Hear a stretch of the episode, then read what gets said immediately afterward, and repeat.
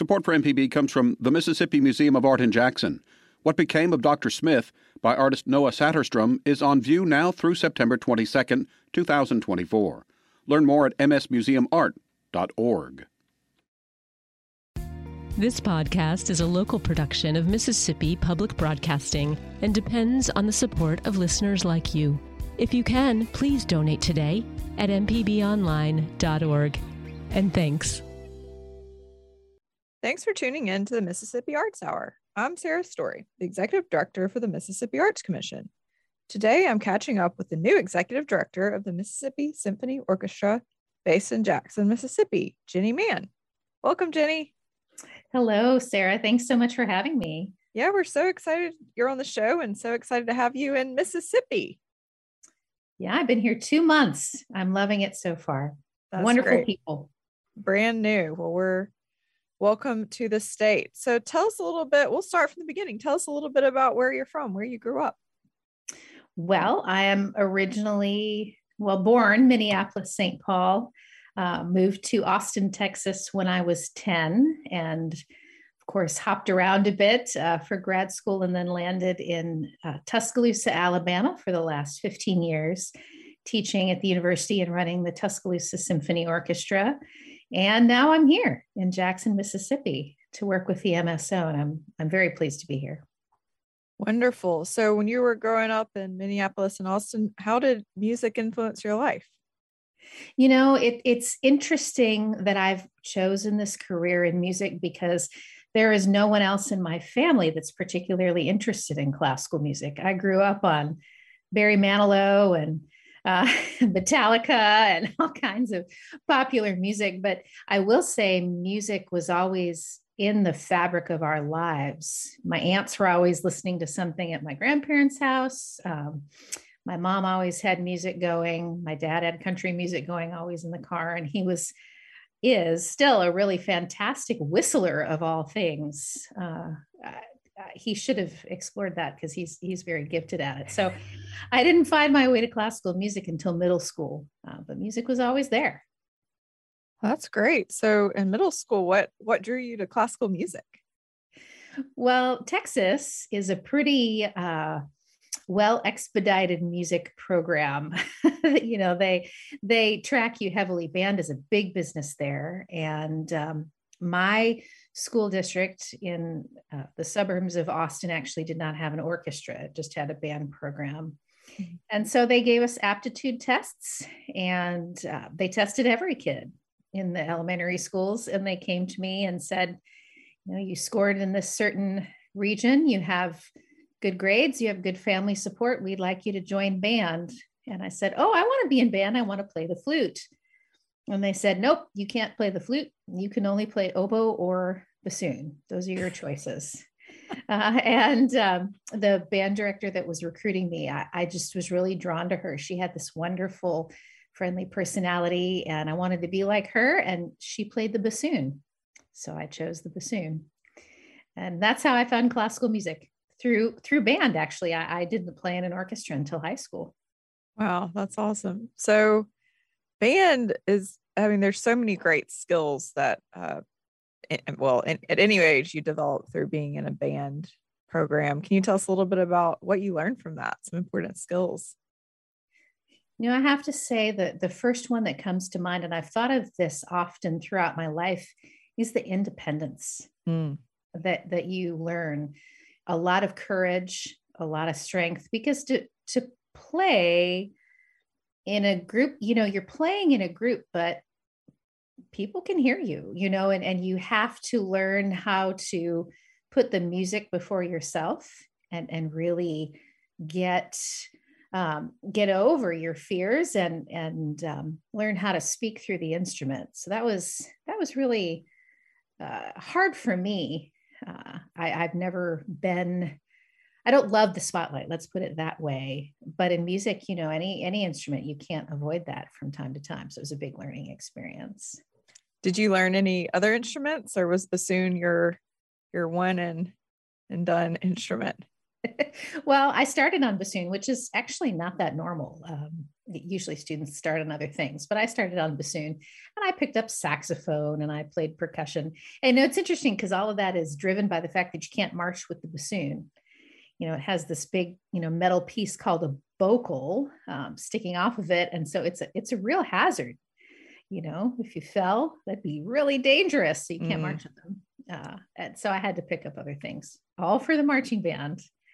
Um, but that's required in Texas. So I had to march something. So saxophone and percussion was it. That's great. So you mentioned you joined a symphony in high school. That was your that was your first symphony. Well, yes, uh, through the competition circuit that they have cool. in that state. So through all state orchestra, and I was able to to play in an orchestra. So my first actual full orchestral experience wasn't until I went to college. Wow, that's awesome. Yeah. yeah. How did you decide to? Did you study music in college?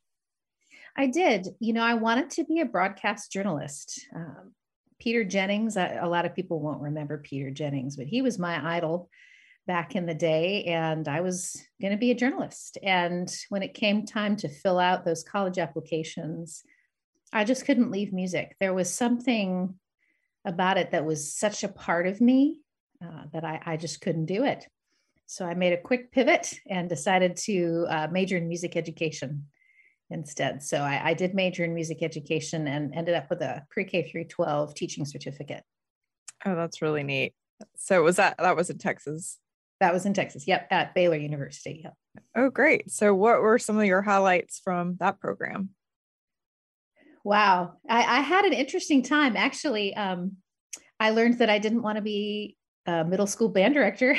That's a good lesson to I learn before you do it. yep. Yeah. Yeah. I did a quick pivot in there, and actually, I, I gravitated more towards um, uh, upper education and uh, and um, administration from there. But you know, I loved teaching the students, and I did. I did gain a, a, fundamental love for creating opportunities for other musicians through that experience. And that has been a the thread through my whole career, which is why I am where I am now. I have always cherished the ability to create opportunities for other musicians. So I would call that the highlight of that. Yeah, degree. that's awesome. And so then you went on to, did you go directly to grad school or did you take off some time? What was your journey from? So I went right from undergrad into a master's degree in performance. Um, and that is where I started really picking up the administrative side.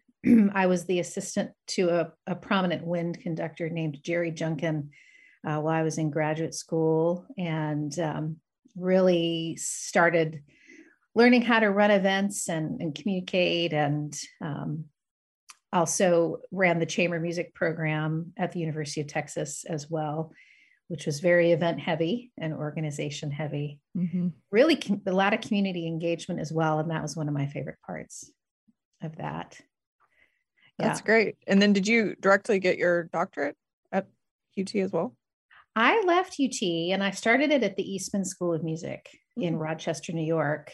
And um, you know, I was married at the time, and it's really expensive for two musicians to go through a conservatory program. So we opted to return to the University of Texas, but it, it took me a while to finish. I will say I did quit music uh, for a, a, good year, year and a half during my doctorate. I mm. I just lost my connection to it. Um, mm. My soul was a little sad at that time, and and it wasn't speaking to me anymore. So I quit, and I went. I didn't play. I didn't do anything. I had my daughter I did administrative work and woke up one day and realized that a piece of me was missing and I had to go back. So I came back, I finished my doctorate, and then went to the University of Alabama from there. That's great. And so, do you remember when you were younger and growing up? Do you remember your first concert, your first live concert that really spoke to you, that drew you into to live performance? I remember my first concert period um, I was in sixth grade band and we played a piece with tape called Captain Video. and I thought it was the coolest thing that we were playing along with this soundtrack and it fit together so well. And, you know, it was right around that time when gaming was becoming a thing. And so it was just so perfect. They did a great job of really reaching us uh, as kids back then. And I saw the impact of that. I saw the impact of, of creating programming, artistic programming that really, really spoke to the people. You know, I saw how important it was that you need to know your audience and know your artists. Yeah, that's really cool. Um, so what was your first paid job as a as a musician? Well, it was actually teaching. Uh, that that's the amazing thing about the Texas system. I was teaching in the public schools at 17. Wow. Uh, so I've had almost a th- uh, close to a 30 year teaching career. Not quite, but close. so yeah, that's pretty uh, cool. It was a great. It, there's a lot of opportunity there. Yeah, it was a very positive experience. That's awesome. Have you? Is that something that is uh, not as prevalent in other states as you have traveled around and got to know other folks? Have you noticed that Texas maybe had more opportunities in music than other states? It does. It does. I think Texas, uh, Michigan, Indiana, those are three states that are really band heavy. Uh, other states, if you're hearing this and I've left you out, please don't be angry with me. Uh, but those are those are just in my experience the ones that are are really it's just stressed in in the public schools, and they put the money toward it. Um, and I think that if you did research on the test scores in those states and, and retention rates and college attendance rates and college retention rates, I, I think that you would see a striking difference in those and states that do not have that same emphasis on music in the schools. Yeah, that's really cool. So where um where do you get your inspiration from now? as you have been an administrator for a long time and have played for a while, what inspires you? I am really inspired by watching a program be conceived, scheduled, you know, rehearsed, and then successfully performed, and then seeing the audience afterwards and, and talking to the musicians uh, it is just a joyful thing. And, and I've been lucky enough to have a career.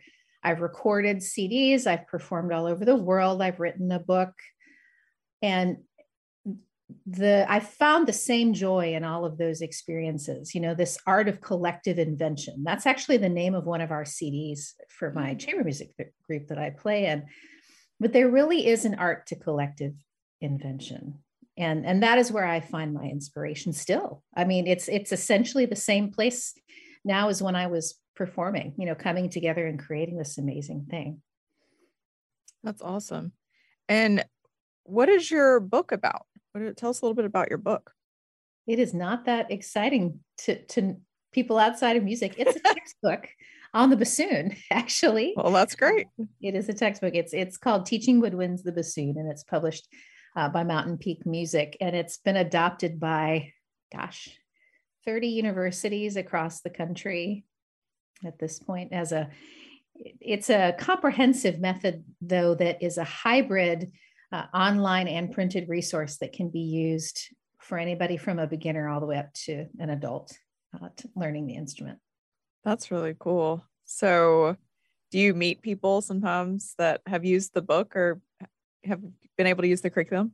Yeah, I, I have. I have met people before. Yes, and and they they usually have some sort of critique. but that's okay. we want to get better all the time. That's what new editions are for, right? that's that's great. Well, that just means you were doing something right that they paid attention and yes, remembered exactly. it. So. They, that means they were engaged, and I'll take that. This is Sarah Story, the Executive Director of the Mississippi Arts Commission. You are listening to the podcast version of the Mississippi Arts Hour. To have access to all Arts Hour interviews, subscribe to the podcast using your favorite podcasting app. You can also listen to the show on MPB Think Radio every Sunday afternoon at 5 p.m.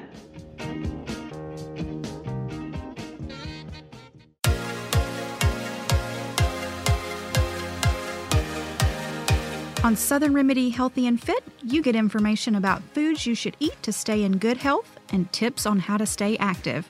I'm Josie Bidwell, host of Southern Remedy Healthy and Fit, and associate professor of preventive medicine at the University of Mississippi Medical Center. Listen to the show every Monday at 11 or subscribe to the podcast by searching for Southern Remedy with your preferred podcasting app. This is an MPB Think Radio podcast. Welcome back to the Mississippi Arts Hour on MPB Think Radio. I'm Sarah Story, the Executive Director for the Mississippi Arts Commission. And I'm joined today by Jenny Mann, the new executive director for the Mississippi Symphony Orchestra, which is based in Jackson, Mississippi. So, Jenny, uh, tell us a little bit about what it was like to move from Texas to Alabama, to Tuscaloosa, Alabama. What was that transition like? Well, exciting for sure. We only had two months uh, to make the transition, and uh, it, it, so it was dramatic because it was also over the holidays. Mm yeah, it was it was crazy. Um, and uh, I, I left my teaching and my playing behind, so it was also a career change, mm-hmm. and moved my mom in with us. So it was pretty much everything was different within two months. But I have to say, I couldn't have done it without some absolutely wonderful people here in Jackson. I mean, we had so much help, and it saved my life. It, so, though it was dramatic, it was very positive. Good. And so when you moved um, from Austin, Texas to Tuscaloosa, was that a big change as well? Was uh, going into the deeper South from Texas? well, you know, my daughter has a lot of family in Mississippi down in uh, Pascagoula and Vancleave and Biloxi area. So I had been in the deep South quite a bit. Um, they're also from Natchez. So we have a lot of connection to Mississippi. So though I hadn't lived in, in this part of the country, I had been here quite a bit. Although Tuscaloosa 16 years ago was pretty different than it is now. So going from Austin to Tuscaloosa, it was some culture shock, I will admit. Um, the only having the only Starbucks being the one in Target was a big change. yeah. Uh, but I have to say, I, I did have the pleasure of watching that city evolve and the leadership did a fantastic job and it's a wonderful place to live now wonderful place to live great city planning wonderful chamber of commerce uh, really well done so i i am glad to have had the experience to watch that evolution of a city i think it gives mm-hmm. me a some really good perspective as a arts administrator because I, I, have was able to see how our the orchestra there was able to fit within the evolution of the city and really help create some positive change. Yeah, that's fantastic. Tell us a little bit more about your time in Tuscaloosa. So, you were there for how many years? 15. 15. That's incredible. So tell us a little bit about um, some of your the highlights and things that you learned along the way. I worked with some wonderful students. I will say that. You know, I taught uh, the bassoon and I taught then evolved from from teaching and organizing chamber music programs in the schools to publishing a magazine. I knew nothing about publishing a magazine and just said, "This needs to be done. I'll do it." And I had a blast uh, doing that and writing all that content. And I met so many great people across the country as a result. I also then evolved into teaching fundraising and music management, which I really enjoyed because I got to work with students not just in the School of Music, but all across the university and all across the community uh, as well. Uh, also got to hire instructors, adjunct instructors from other areas in the community, which was great fun because I was able to make sure that those students got a really strong perspective uh, of the whole range of the arts field by having those people there. So that that was a joy as well. I also, you know, ran my first orchestra there too. It was a natural evolution. And I ran the Tuscaloosa Symphony for seven years there and was able to help them grow by 40%, uh, at a concert to the season, really get some exciting community programs going. So it was very positive time there.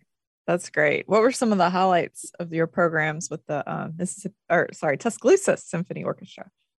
I'll say one of my favorites was we were able to do the world premiere of an opera written wow. by an Alabama composer. Um, the the book "Let Us Now Praise Famous Men," which is a, a deeply Southern story, and that was broadcast on Alabama Public Television, and with great help from the State Arts Council, big supporters of that program. So that I'll have to say that was a highlight. That was pretty cool. That's really neat. able to do that. Yes. Yeah. Did that did that symphony work often with um, ballets and operas and other disciplines? We would uh, every few years collaborate with the University of Alabama Opera Theater and every few years with the Tuscaloosa Community Dancers. But with the adjacency to, to Birmingham, Tuscaloosa didn't have a dedicated ballet or Mm-hmm. a dedicated opera outside of the university. But the resources within the university were very strong and really great collaborations, a lot of possibility there. That's great. And were you still playing and touring yourself when you were in Tuscaloosa? I was, I was. It. I, I think I'm too old for that now. It was just. it was. Well, I'm not that old, but it, it's a lot. I mean, it is a lot to, because I played principal, and principal can be a very, very demanding position, and it got to the point where, you know, I needed to interact with my community, and I would be in see the people in the audience, and they'd say hi to me when I was out in the community, and I had no idea who they were because I wasn't able to interact with them because I was always on stage. Mm-hmm. And I, I, just didn't want to do that anymore. I wanted to know know our people, know our community, really connect with them. So I, I made the choice to leave that behind. Where are some Where are some fun places you've been able to perform? The coolest place was in a cave in Italy.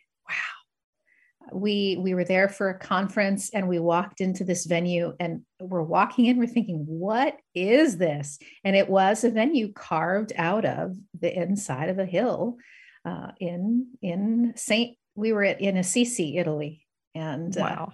The acoustics were crazy it was nice and cool though I tell you because it was blazing hot outside when we were there so I was grateful for that That's so cool. What conference was it? It was the International Clarinet Association conference. They call it Clarinet Fest. Uh, and so we played there. Um, and then we uh, made friends with the owner of a local wine bar. And we went there every day because that's what you do in Italy. And uh, she had us there to play. And Wow. So we actually sat in this little wine bar, also cut into a cave, and played for several hours just for fun. We need some caves in the summer here during Mississippi heat.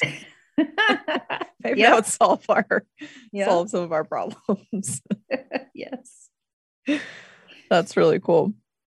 Um so tell us a little bit more about teaching when you were in Tuscaloosa.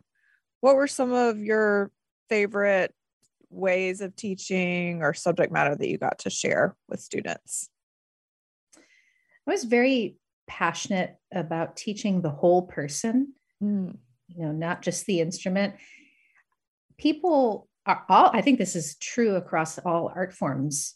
We wrap so much of ourselves up in the creation of this art, and musicians really fall into associating a lot of their self worth with the instrument. mhm.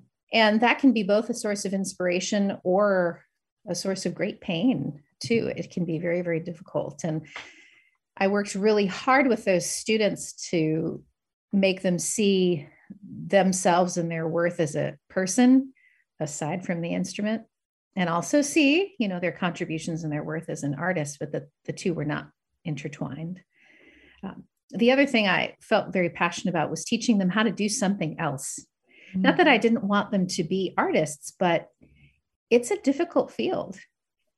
And you have to be able to contribute um, to your community in different ways and to earn enough money to live. So I, I really tried hard to have them, well, I guess have a side hustle, you know, Yeah. uh, on the side of music. But then they could also be more free to make music because they didn't have to feel like everything was hinging on their success as an artist because your success as an artist isn't always based on your talent sometimes it's just based on the opportunities that are available So true. That's Yeah. great. Yeah, that's true of I guess most artistic disciplines. Just yep absolutely well, that's great.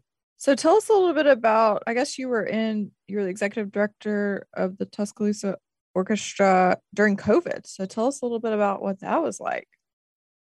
that well terrifying for all of us for sure tuscaloosa is different than the mississippi symphony though tuscaloosa is a regional orchestra mm-hmm. which makes it first of all the musicians are all over the place so so it's really hard to put together programs when you have people that live as far away as you know tennessee and you know, georgia eh, but still play in the orchestra so we had to figure out what to do that was reasonable for us there the board and the musicians also felt that they didn't want to shut down and just go dark during that time because our community needed us most at that point, right? So we thought, well, what are our resources and what can we do? And the musicians agreed to suspend our master agreement during that time, you know, which puts limitations on rehearsals. And, and we set up a four day recording session and recorded eight to 10 hours a day, 30 minutes on, 30 minutes off, because that was at the time when the air exchange, you know, you had to clear the air out and recorded an entire season. Wow. In that amount of time. And our music director then took what we were able to record and curated concerts. So we did one concert a month through that whole heavy COVID period. And our musicians supplemented with small ensemble and solo performances that they recorded from their homes for those. That's so that's how we survived. But we had concerts every month during that wow. period of COVID. Yeah. Yeah, that's incredible. And were you guys sharing that on uh, just digital streaming or how were you guys? We did. Yeah. We streamed it through our website and we priced everything at $5 because it was about access, not mm-hmm. not revenue at that point and we just needed enough to cover the streaming fees. That's awesome. Do you think some of that streaming will continue for orchestras and smaller ensembles after COVID? I do. I do. And I, I don't know if it'll be as much about pre- concert presentation as it will be more about engagement and, and telling your stories and helping people to feel like they're a part of you and they belong with what you're doing so that they will join you in the future in the live performances. I, I think that's where it will be, though I'll never underestimate the ability to to put on a great concert for people all over the world. You know, I, I think when you've got a wonderful program and a really important message, if you have that platform, it's a really important thing to use it. And I, I'd definitely be open to doing that here. Uh, yeah, as well. That's great. That's really awesome and so true. Yeah, we found that um, in all disciplines that it that was one small positive that it it allowed a lot of organizations to finally put their art collections online or put do more reading public readings online so it got a lot more exposure to mississippi culture and arts in some ways yes. than it ever had before so not great but got to look for the silver lining somewhere. Exactly. Yes. Um so also in tuscaloosa you were working you were doing so many different things. How did you manage all of the many different hats you're wearing teaching and performing and um, running an orchestra? What are what's some advice you give to to younger folks that want to get into those fields? Calendar block and prioritize. Yep. Yeah I, I will say the the biggest lesson i learned was that you don't have to do your work in the hours of eight eight to five you know you can shuffle it around you know i'm a mom you know and there there were times in there when you know school would get out and so i really needed to engage between 3.30 and 7 mm-hmm. you know okay shut it off and don't work then but maybe i'll get up and i'll start answering email at 5 mm-hmm. you know and and then i'll practice or do what I need to do around 10. I mean, I would not say I was well rested, um, but, you know, not being locked into traditional workflow habits, I think is, is the way to, to make that happen. And again, staying really disciplined about your calendar blocking and your prioritization. Just because yeah. an email comes in doesn't mean you have to answer it right then. That's so true. Yeah. yeah. What do you tell? Um, you mentioned that you were helping musicians find and students find other ways to make money. What do you tell students that are thinking about a career in music? What are some of the the best advice that you can give to them?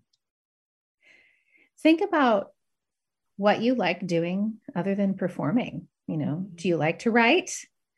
You know, do you are you a particularly organized person? Can you be an organizer for someone else?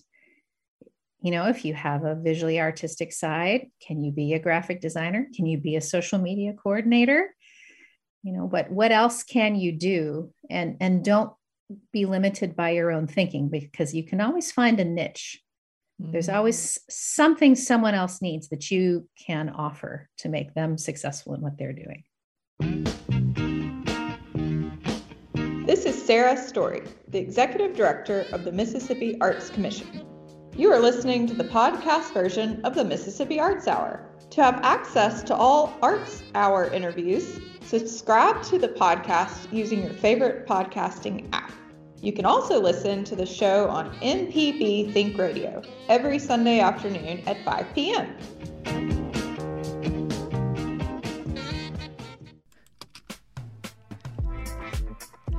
If you ever miss one of our locally produced shows or want to simply hear it again, you can find what you need at mpbonline.org or download our podcast app to your smartphone. MPB programming is on your schedule at mpbonline.org.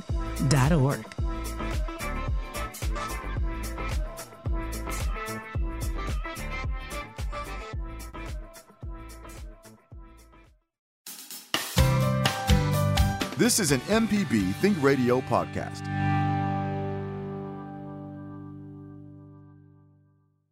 Welcome back to the Mississippi Arts Hour on MPB Think Radio. I'm Sarah Story, the Executive Director for the Mississippi Arts Commission. And today we're joined by Jenny Mann, the new Executive Director for the Mississippi Symphony Orchestra based in Jackson, Mississippi. And she just moved here from Tuscaloosa Symphony in Alabama.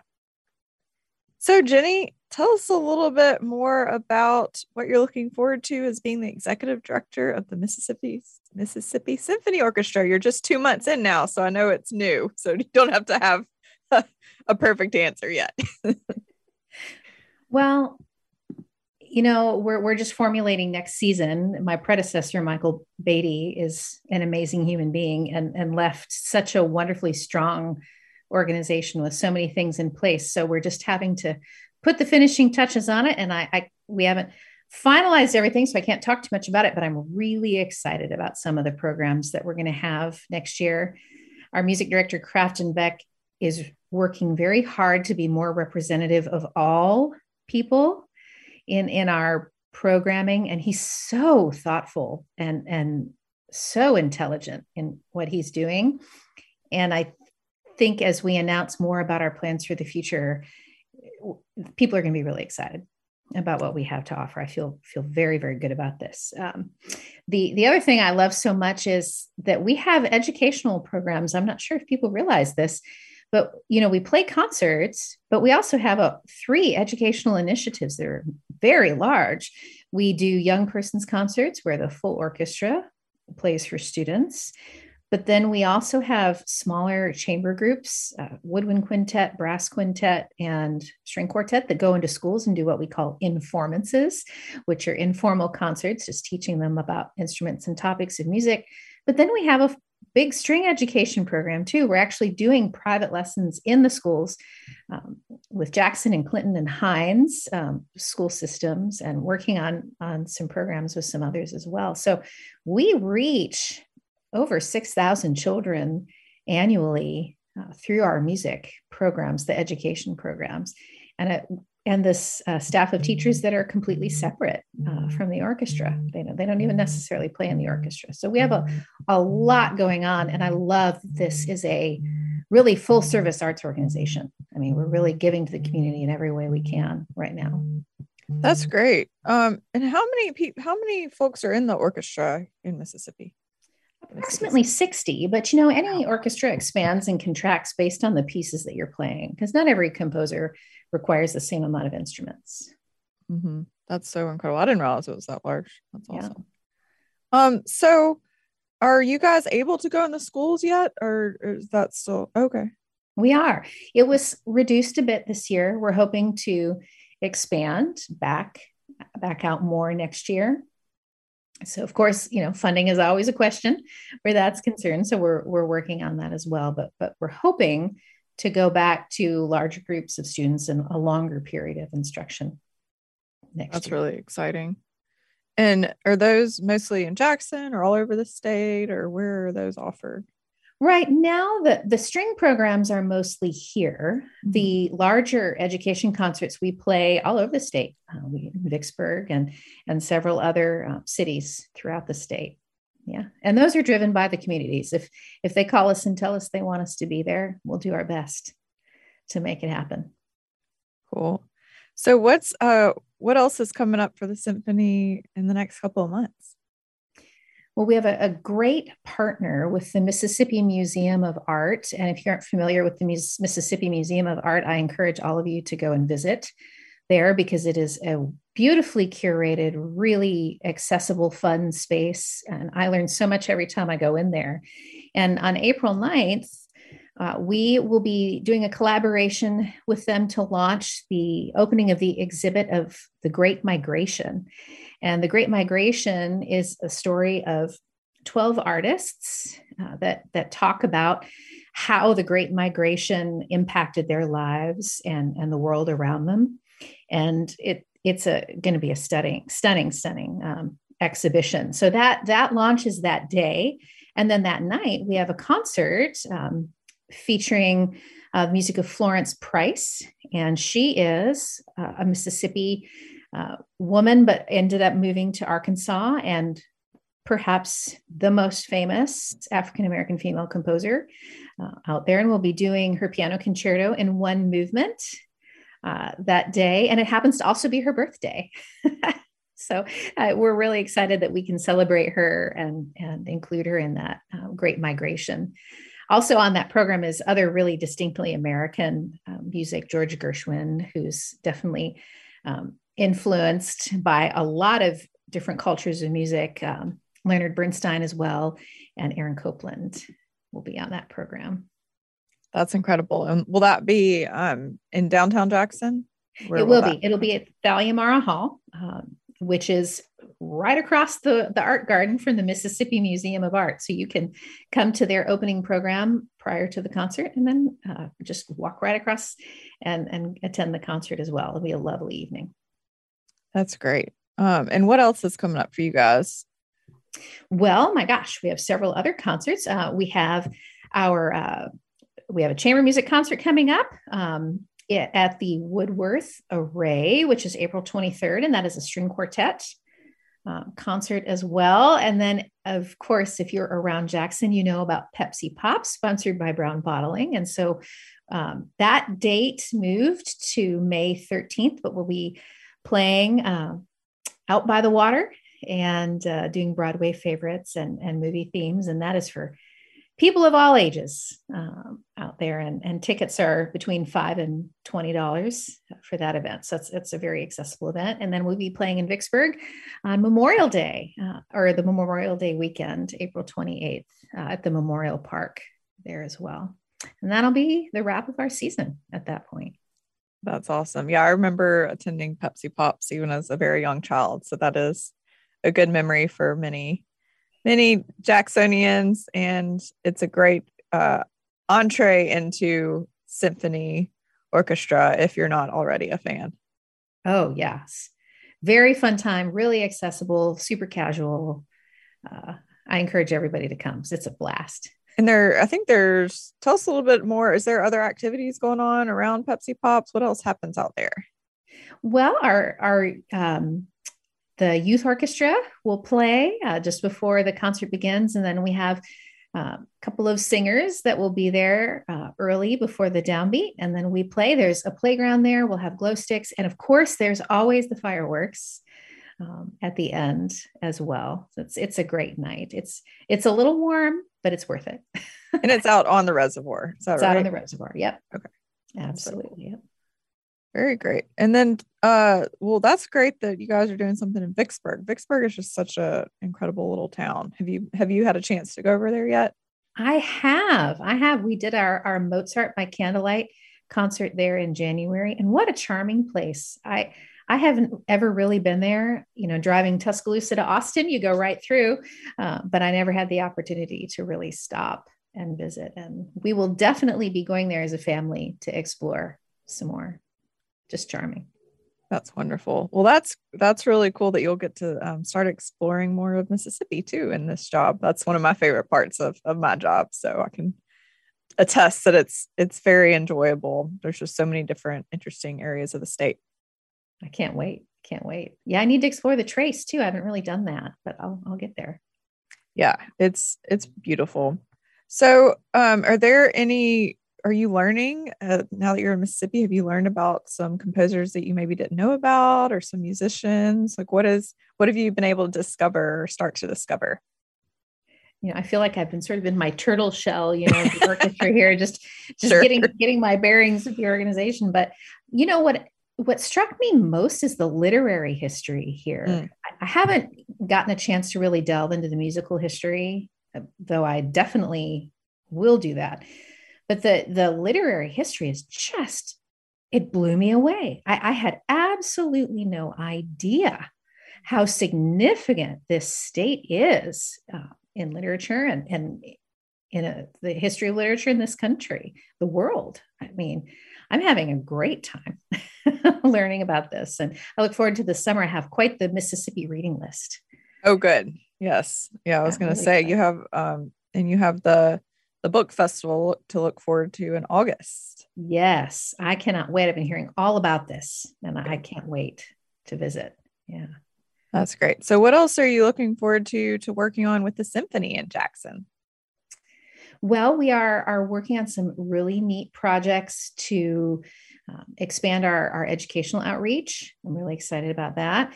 We're we're working with our diversity, equity, and inclusion committee on some really cool ideas um, on how to really figure out what the community needs and wants. We're going to be going to people and asking, you know, what what do you want? What are you interested in? What can we do together? What do you think is possible? Um, our, our music director, Crafton Beck, made a really great point. You know, it's easy for us to just say, here's this music. Mm-hmm. Don't you love it? Isn't this what you want? But but we really believe that, that that's not serving anybody. You know, we we want to hear from our community and our state and what they want to hear and what they would like to do. And then we'll build from there. So I'm really, really inspired by this opportunity to build something special, something very organic that is of our people here. You know, it'll be representative of, of what everybody feels and believes and, and is connected to. I'm excited for that. Yeah, that's such a great opportunity. And, and that'll be a, another great way you get to know the city and community. So that's exciting to hear. Yes. Yes. And and how big is your staff over there at the symphony? What all what does your team look like? We have six six full-time staff members and a team of teachers uh, as well and then uh, the 60 musicians and then we work with uh, gosh four outside media organizations and, and other organizations as well it's a big it's a big group it takes a lot of people and it's not even big enough we need more we need more staff but it takes there's a lot of moving parts to what we do so absolutely we yeah what do you think is the what do you think um, part of running an orchestra that people don't know about? What do you think is the most, or maybe just interesting, challenging part of it that people don't see on the surface? I, I don't think people realize this is a business. Mm-hmm. And it, I mean, it's truly a business. I mean, I'm, I'm talking finance, I'm doing projections, I'm, you know, eh, that is really true. We have investments. I mean, it's mm-hmm. payroll, health insurance, you know, all of this. It is really a business. Yes, it's a nonprofit and and you know, we provide services, we don't create products. So it's a different kind of model, but people don't realize that we get paid to do what we do, honestly. Mm-hmm. And I think all artists have that experience, you know, but it it's a business and it's a big business. The other thing that people would find surprising about this orchestra is that our musicians are all over in the community. Our musicians are hmm. working at the hospital. Our wow. musicians are teaching in the schools.